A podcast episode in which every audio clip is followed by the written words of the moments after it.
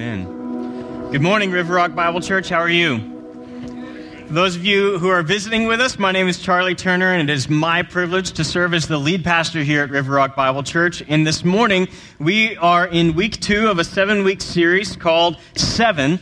And I just want to share with you the passage of scripture that this comes from. It's found in Proverbs chapter 6, beginning in verse 16. It says, Six things, in fact, uh, the Lord hates six things. In fact, seven are detestable to him arrogant eyes, a lying tongue, hands that shed innocent blood, a heart that plots wicked schemes, feet eager to run to evil, a lying witness who gives false testimony, and one who stirs up trouble among the brothers.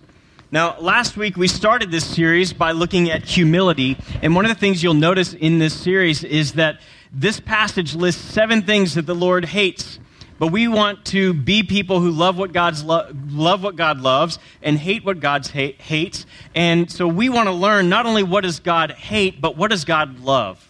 And so we're kind of looking at this passage, kind of looking at the opposite things, because we understand that our, our calling as followers of Jesus is to walk through life in a way that shows God's love to the people around us. And so that's what we're going to be looking at as we go through this series. Last week we started with humility and this week, we're going to look at truth.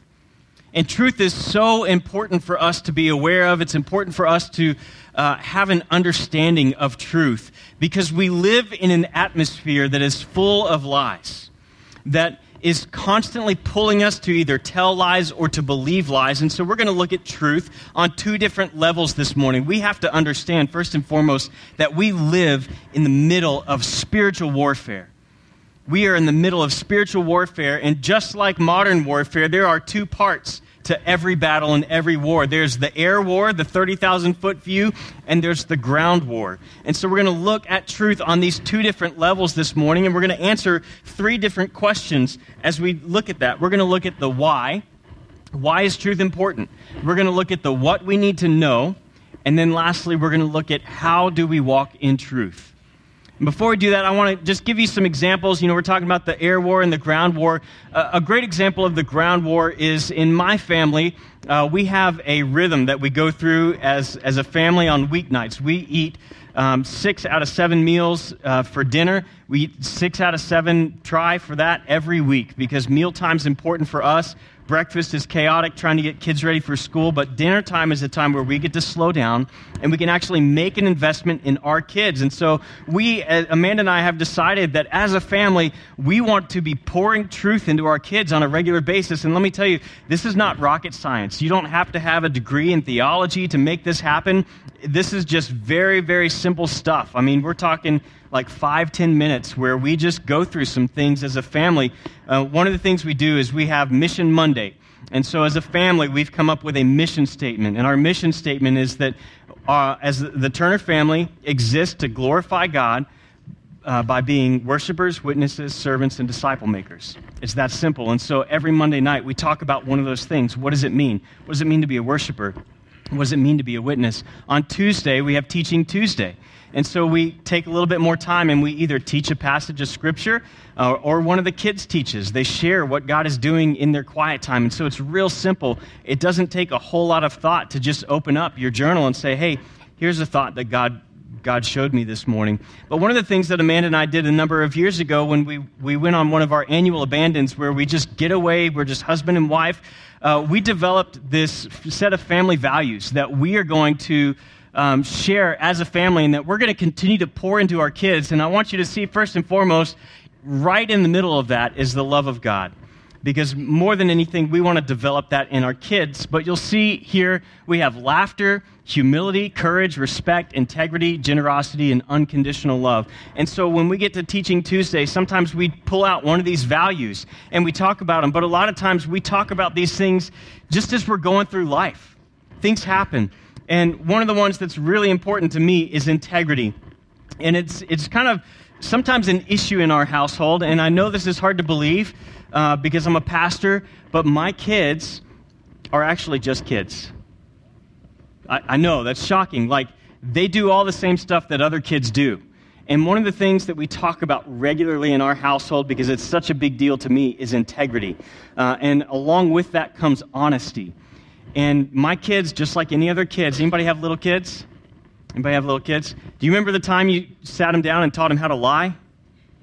No, you didn't have to do that? Well, neither did I, right? They just do that on their own. And so we talk to them about honesty and integrity and how it's so important. One of the verses that we use is uh, Proverbs 12 22, which says, uh, Lying lips are detestable to the Lord, but a faithful people he loves. And elsewhere in Scripture, lying is talked about as an abomination. And, and everybody knows this. All kids are different, right? So we have one kid that, that lies just because he's got this mindset of like there's now and there's not now. And so if I can lie and get away with it for like another 30 seconds, well, that's not now. So I'm going to lie about it now. And then we have others that lie because they don't like to come face to face with their failures. They don't like to acknowledge that I did something wrong, I messed up. And so they, they lie or they tell a half truth or, or whatever it is and it happens. And so that gives us an opportunity to talk about integrity. And in our family, we give trust. We give trust freely. You don't have to earn it, we give it, but you can lose it. And when you lie, you lose that trust that's been given to you. And it's very, very difficult to regain that trust. It takes time and it takes consistency in telling the truth for that trust to be given. So that's just one thing. The other, that's the, that's the ground war, right? Where, where we are tempted to tell lies. The air war is when we're tempted to believe lies. And parents, I hope you can all relate to this. Anybody have any kids that were afraid of the dark? Anybody? All right, so we, we had this conversation multiple times with our kids about being afraid of the dark. And I can remember with Evie, there was one point where she said she was afraid of the dark. She's our youngest. And I was like, what's, what's wrong? She's like, well, the devil's in the dark. I'm like, Evie. And this is probably where, like, being a pastor's kid's a little bit different. I'm like, Evie, what you have to understand is that God is light. Jesus says he is the light of the world, and when you put your trust in Jesus, he lives in you. You are a city on a hill which cannot be hidden. You have the light of the world living in you. And she's like, you know, all excited and jumping up and down and like going crazy that Jesus is with her. And for a moment, for a moment, she believed that little lie that the devil was in the dark. And that, isn't that exactly what Satan does to us? He wants us to believe that when it's dark, when we can't see Him, when we're going through something difficult, that God is not there. And for just a moment, she believed that little lie, and it took the truth coming into her life to understand that that wasn't reality. And so this morning, we're going to we're gonna look at these different things, but first and foremost, we have to understand why is it it's so important that we understand uh, and that we that we understand truth. Why is truth so important for us? We've got to understand that we live in a post Christian culture. Our country was founded on a Judeo Christian ethic, uh, which looks to Scripture and says, This is truth. Scripture is truth. What this says is true, and it's black and white on what's true. What's happened over time is that our country has shifted to a post Christian culture to become a secularism uh, culture of secularism. And in secularism, it says there is no such thing as truth. Truth is a moving target. How many of you have heard the phrase lately? Well, that's your truth. That drives me nuts. I hate that. I hate that phrase. Like, I want to go through the TV, and they're like, well, that's your truth. I'm like, no, truth is truth. It's not a moving target, it's black and white. So we're, we're surrounded by this culture that doesn't believe in truth, and it's important for us to understand that there is such thing as absolute truth. There are things that are clearly right and clearly wrong. I want us to go to Romans chapter 1 and look at this verse. In Romans chapter 1, these verses were written over 2,000 years ago, and I want you to see that not much has changed in 2,000 years, that we are not really any better off than we were 2,000 years ago. Romans chapter 1, verse 25, this is what Paul says. He says, They exchanged the truth of God for a lie, and they worshiped and served something created instead of the Creator, who is praised forever. Amen. Does that sound familiar? That they exchanged the truth of God for a lie, and they worshiped the created rather than the Creator. So we have to understand that we are in the middle of a battle. We are in the middle of a battle for truth, and it's important that we win this battle on both fronts, both the air war and the ground war. I want us to look first at the ground war. Now, the ground war is, is what we've got to understand that sometimes in our lives we produce lies. We produce lies, and usually those lies are in some way to benefit us.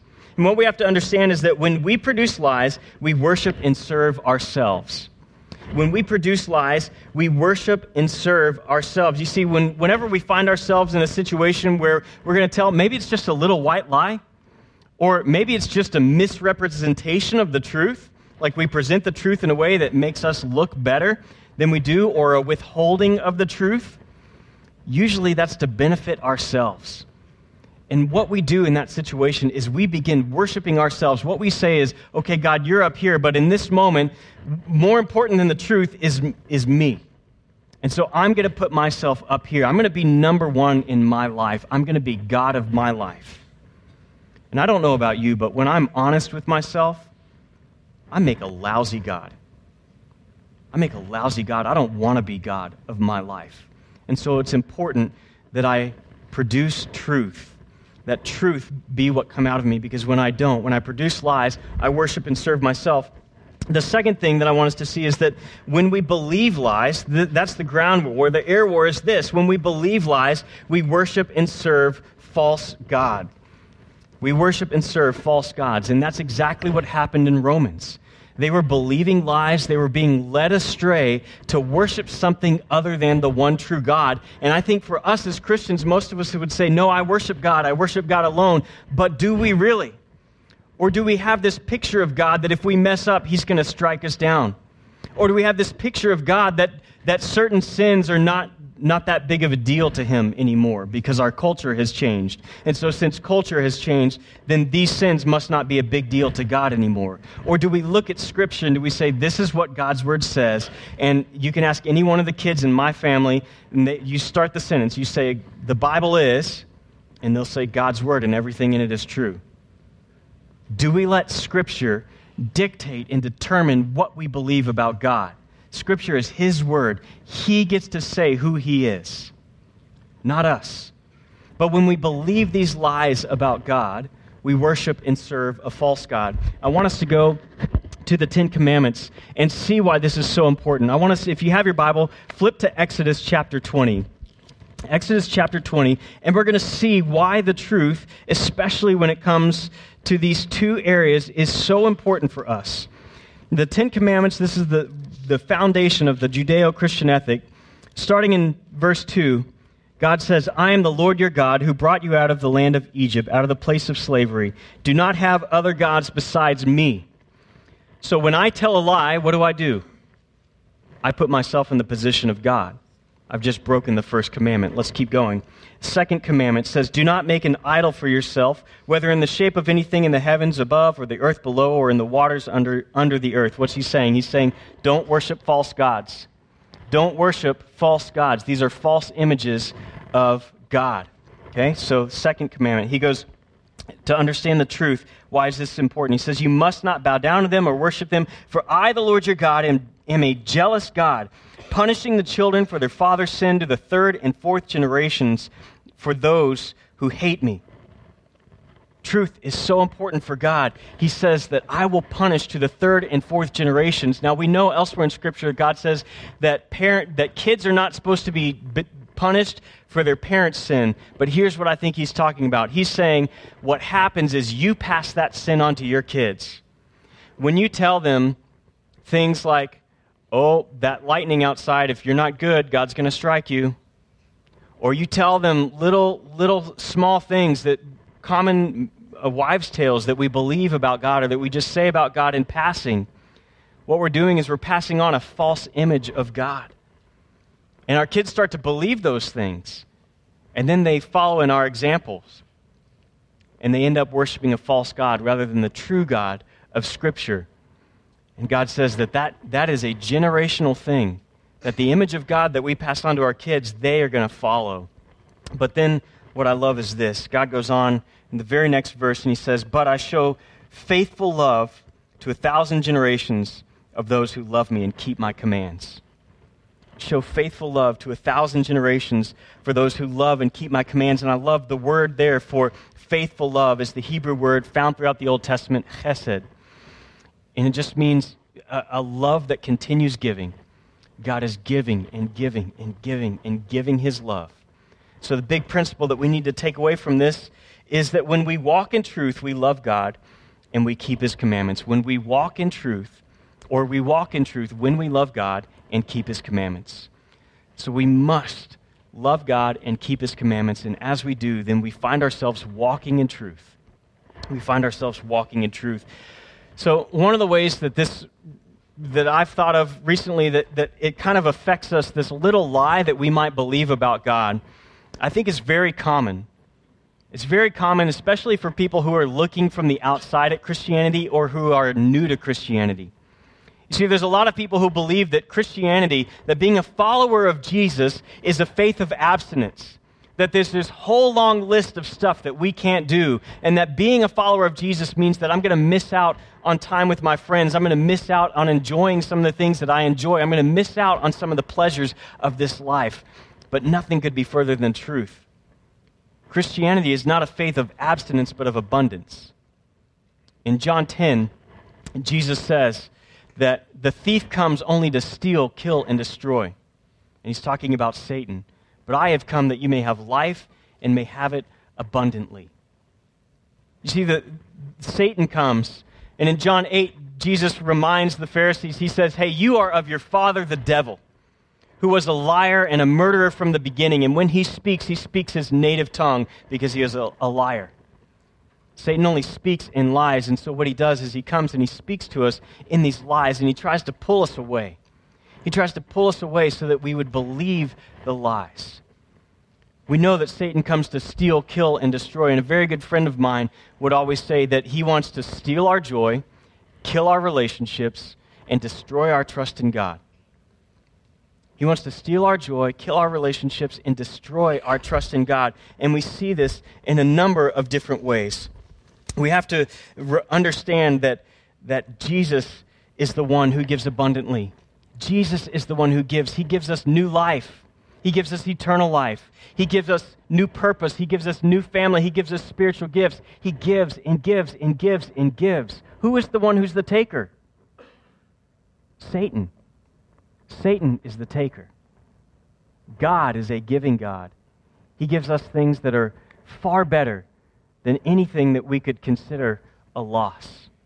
And so that's just one way that we see this happening in our lives. So uh, every once in a while, I, I find books on uh, different topics, and I read, I read a lot of stuff on, on Christian things and um, preparing for series, but I love every once in a while when I get to read a good leadership book. And uh, I read one, I started reading one, I should say. My, anybody else have this problem? You read like five books at a time? and then you can't remember which book it was in that you were reading. Anybody else do that? Just me? Okay, so there's one by a man named Jocko Willink, who was a Navy SEAL. It's a book called Extreme Ownership. And what he's done is he's taking these proven principles from the battlefield and he's applied them to the business world and to, to leadership in the regular world. And one of the first things that he talks about is the importance of gathering information on the front end. Like you have to have intel on the front end. And he talks about how, as a Navy SEAL, you don't always know what's on the other side of that door that you're kicking in. But if you know how your enemy thinks, if you know how your enemy behaves, then you have a leg up, that you are well prepared. And so, to apply that to the business world and to apply it to us as Christians, we would be foolish if we didn't know our enemy. If we didn't know how our enemy thinks and how he behaves. And that's the second thing that I want us to look at. That's the what. The what is what do we need to be aware of? What do we need to be aware of? And I want us to, to understand a few things about our enemy. If we can go to 1 Peter chapter 5, verse 8. We read there, Be sober, be on alert. Your adversary, the devil, is prowling around like a roaring lion, looking for anyone he can devour. We understand that our enemy is extremely extremely sinister. He is ex- we have to understand that the battle is real. The battle that we face is real. The enemy is sinister, and we are susceptible. The battle is real, the enemy is sinister, and we are susceptible.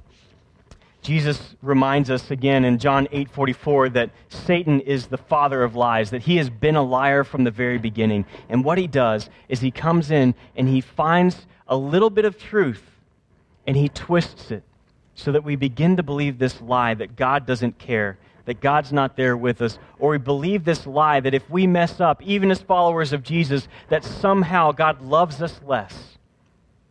And he plants that seed of doubt in us, and his tactics haven't changed. We have to understand that he has been revealed to be a liar. I want to take us to two passages very quickly this morning to see that. And the first is Genesis chapter 3. I'm really going to challenge you guys to take these passages and look at them on your own. Genesis chapter 3 and Matthew chapter 4. And in Genesis chapter 3, we have the fall of man. Satan appears to Eve in the form of a serpent, and he comes serpent, and he comes to her and he says, "Hey, did God really say? Did God really say that if you eat that fruit that you would die?"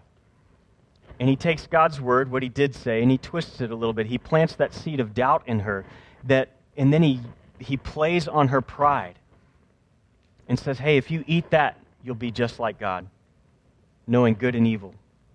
And so he leads her, tempts her into sin, and she eats and she falls into sin, and we know the consequences. He takes just a little bit of truth and he twists it and turns it into a lie, and he gets Eve to believe something that's not true about God and something that's not true about herself. And he leads her into sin. Matthew chapter 4, his tactics haven't changed. After Jesus is baptized, he's taken away into the desert for 40 days where he fasts for 40 days. And at the end of his time of fasting, Satan appears to him and begins to tempt him. And he, he tempts him the first time says, Hey, turn these stones into bread. And Jesus replies with scripture. He says, Man cannot live on bread alone, but on every word that proceeds from the mouth of the Lord. And then in the second temptation, Satan takes him up to the highest point on the temple, and he says, Throw yourself down from here, for scripture says, and he quotes from Psalm 91, and he says this. He's actually quoting Psalm 91, uh, which talks about how the angels, he has commanded the angels not to let your foot strike the rock. But listen to what Jesus says. He, he responds again with Scripture in context. Whereas Satan has taken the Word of God out of context, Jesus uses it in context. And he says, You shall not put the Lord your God to the test. Now, what's interesting about Satan's use of Psalm 91 is that verses 11 and 12 is where he quotes from. And he says, For they, for he will give angel, his angels orders concerning you to protect you in all your ways. They will support you with their hands so that you will not strike your foot against the stone. Now, listen to the very next verse. Listen to the very next verse. You will tread on the lion and the cobra, and you will trample the young lion and the serpent. And what do we know about Satan? He prowls around like a roaring what?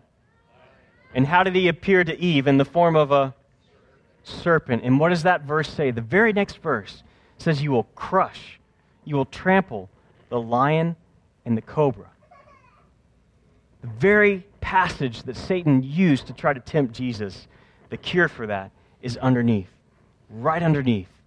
And that's exactly what Satan does. He comes to us and he gets us to look at a verse out of context and believe something that's not true about God. He gets us to read passages in the Old Testament and, and leads people to think that God is this angry, hateful, spiteful God. When that is not the case at all. When we look at the New Testament and we see God's faithful love to those who love him. He gets us to believe that we can earn our way to heaven if we could just be good enough. He leads us to look at the Old Testament and say, well, here's this set of laws, and if I could just keep this, then God will love me. When the reality is, none of us could keep that perfectly, which is exactly why Jesus came. It's exactly why Jesus came, is so that he could fulfill the law, and so that through his death, and resurrection, our sin could be paid for, that we could put our trust in Him, trusting that He did the work that we could never do. And that when we trust in Him, God, God does call us into a life of obedience, yet we recognize that none of us will be perfect in that. We're still going to make mistakes, yet God does not love us any less. Yet there are lies that the enemy wants us to believe that would pull us away from God. He wants to steal, kill, and destroy. James chapter 4 verse 7 says resist the devil and he will flee from you we have to not only understand God's word and what God is calling us to do, I think it's important that we understand our enemy and how he works. Because he wants to draw us away from our relationship with God. He wants to be the taker. He wants to be the taker. So we have to understand his ways. So then, how do we walk in truth? How do we walk in truth? This is the last thing that I want us to see, and there's really just kind of four practical ways that we walk in truth. And the first is that we have to be guided by the Holy Spirit. We have to be guided by the Holy Spirit. Now, the Holy Spirit has a number of different roles that we read about in Scripture, but one of the roles that we read about is guidance, that He is to, to guide us. He's our counselor. See, the Word of God is a wonderful, beautiful thing, and it gives us lots of principles that we can live by. But what it doesn't do is tell us, hey, in this conversation, say these words. When you get to this point in your life and you're at a fork in the road, go right or go left. It doesn't tell us those things, and that's where the Holy Spirit comes in. Let me ask this Is the Word of God important? You guys, you want to say it like you believe it? All right. All right, is the Word of God important? Yes, is the Holy Spirit important? Yes. yes, but they work in tandem.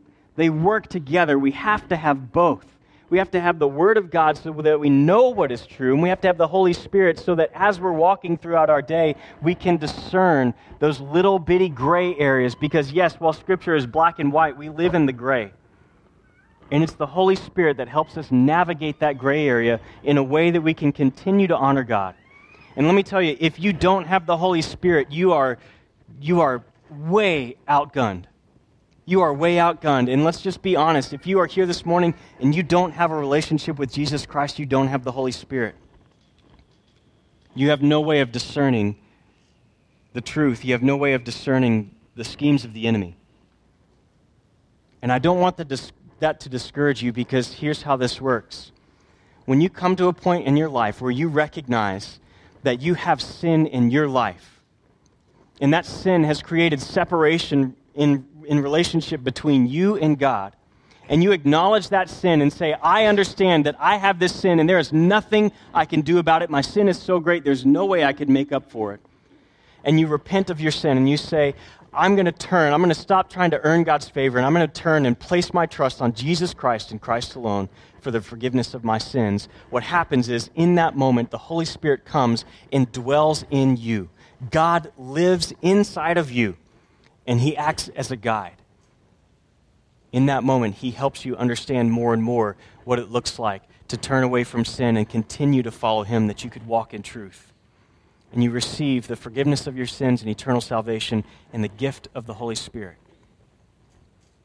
It's as simple as repenting of your sin, understanding that you cannot save yourself, putting your trust in Christ and Christ alone.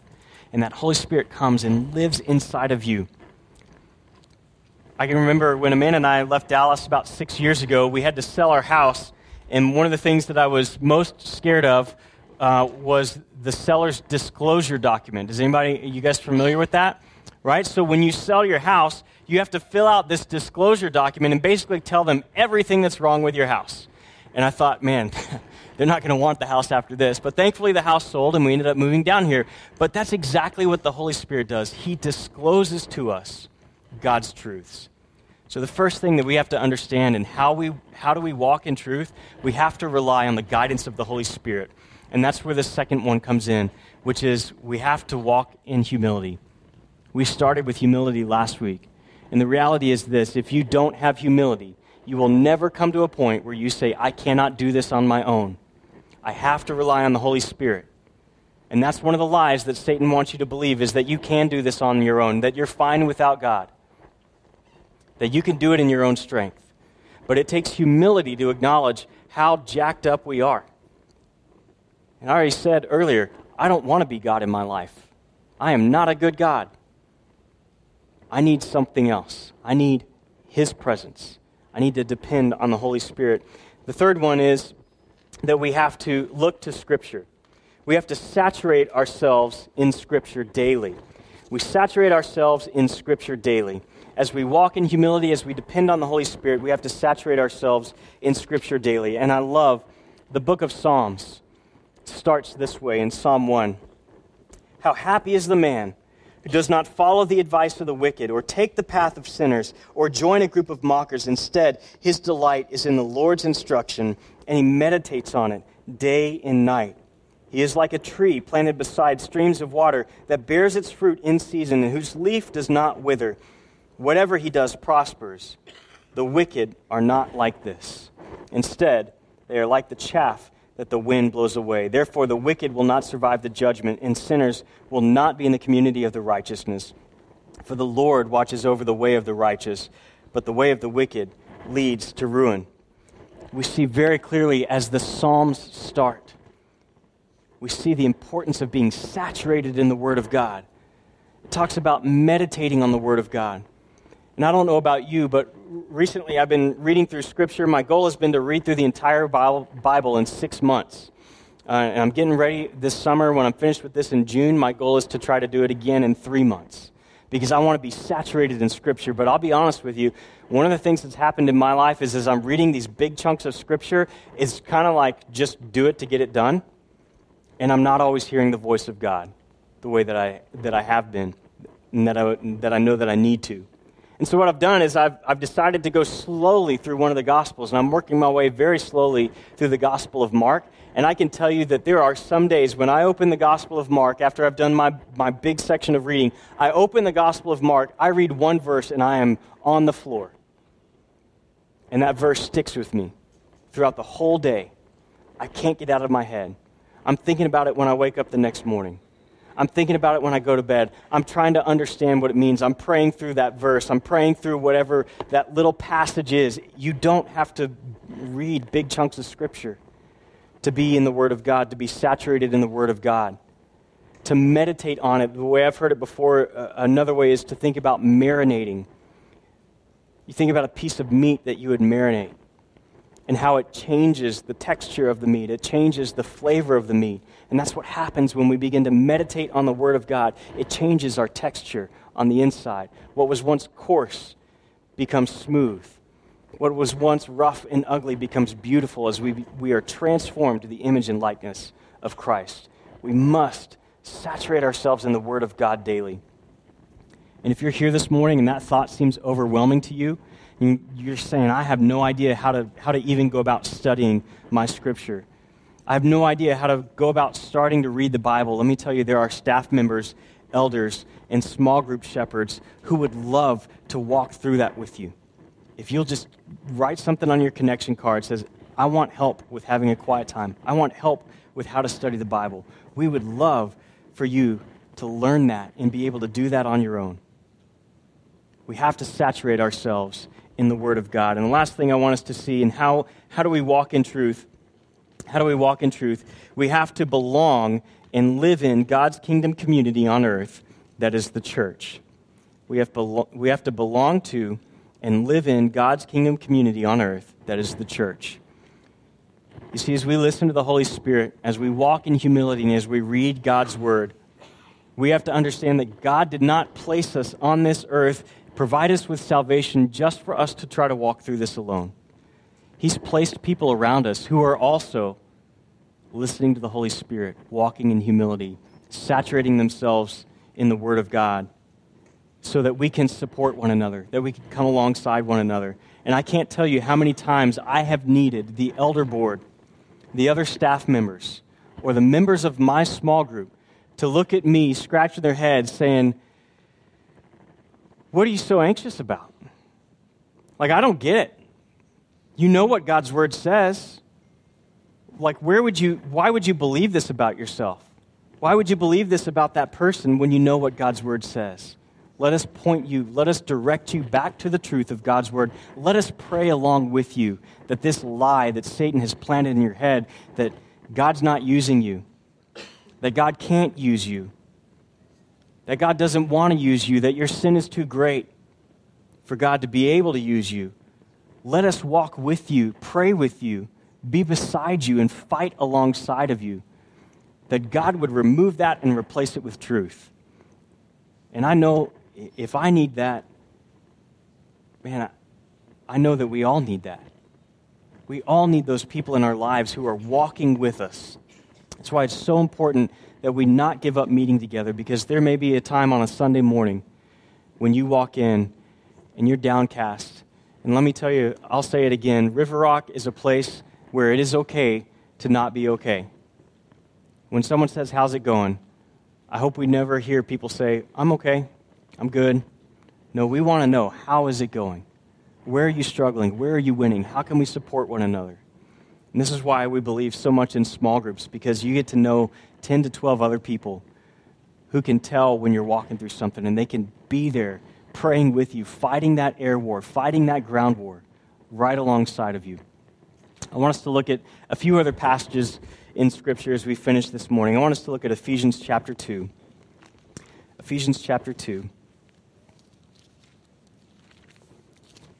I want us to close with these verses. Starting in verse 19, the Apostle Paul says this So then you are no longer foreigners and strangers, but fellow citizens with the saints and members of God's household, built on the foundation of the apostles and prophets, with Christ Jesus himself as the cornerstone, who the whole building being put together by him grows into a holy sanctuary in the Lord. You are also being built together as God's dwelling in the Holy Spirit. And then in chapter 3, verses 7 through 11, he says, I was made a servant of this gospel by the gift of God's grace that was given to me by the working of his power. This grace was given to me, the least of all, all the saints, to proclaim to the Gentiles incalculable riches of the Messiah and to shed light for all about the administration of the mystery hidden for ages in God who, who created all things. This is so that God's multifaceted wisdom may be known through the church to the rulers and authorities in heaven. This according to his eternal purpose, accomplished in the Messiah, Jesus our Lord. God has put us together as a church family for a purpose.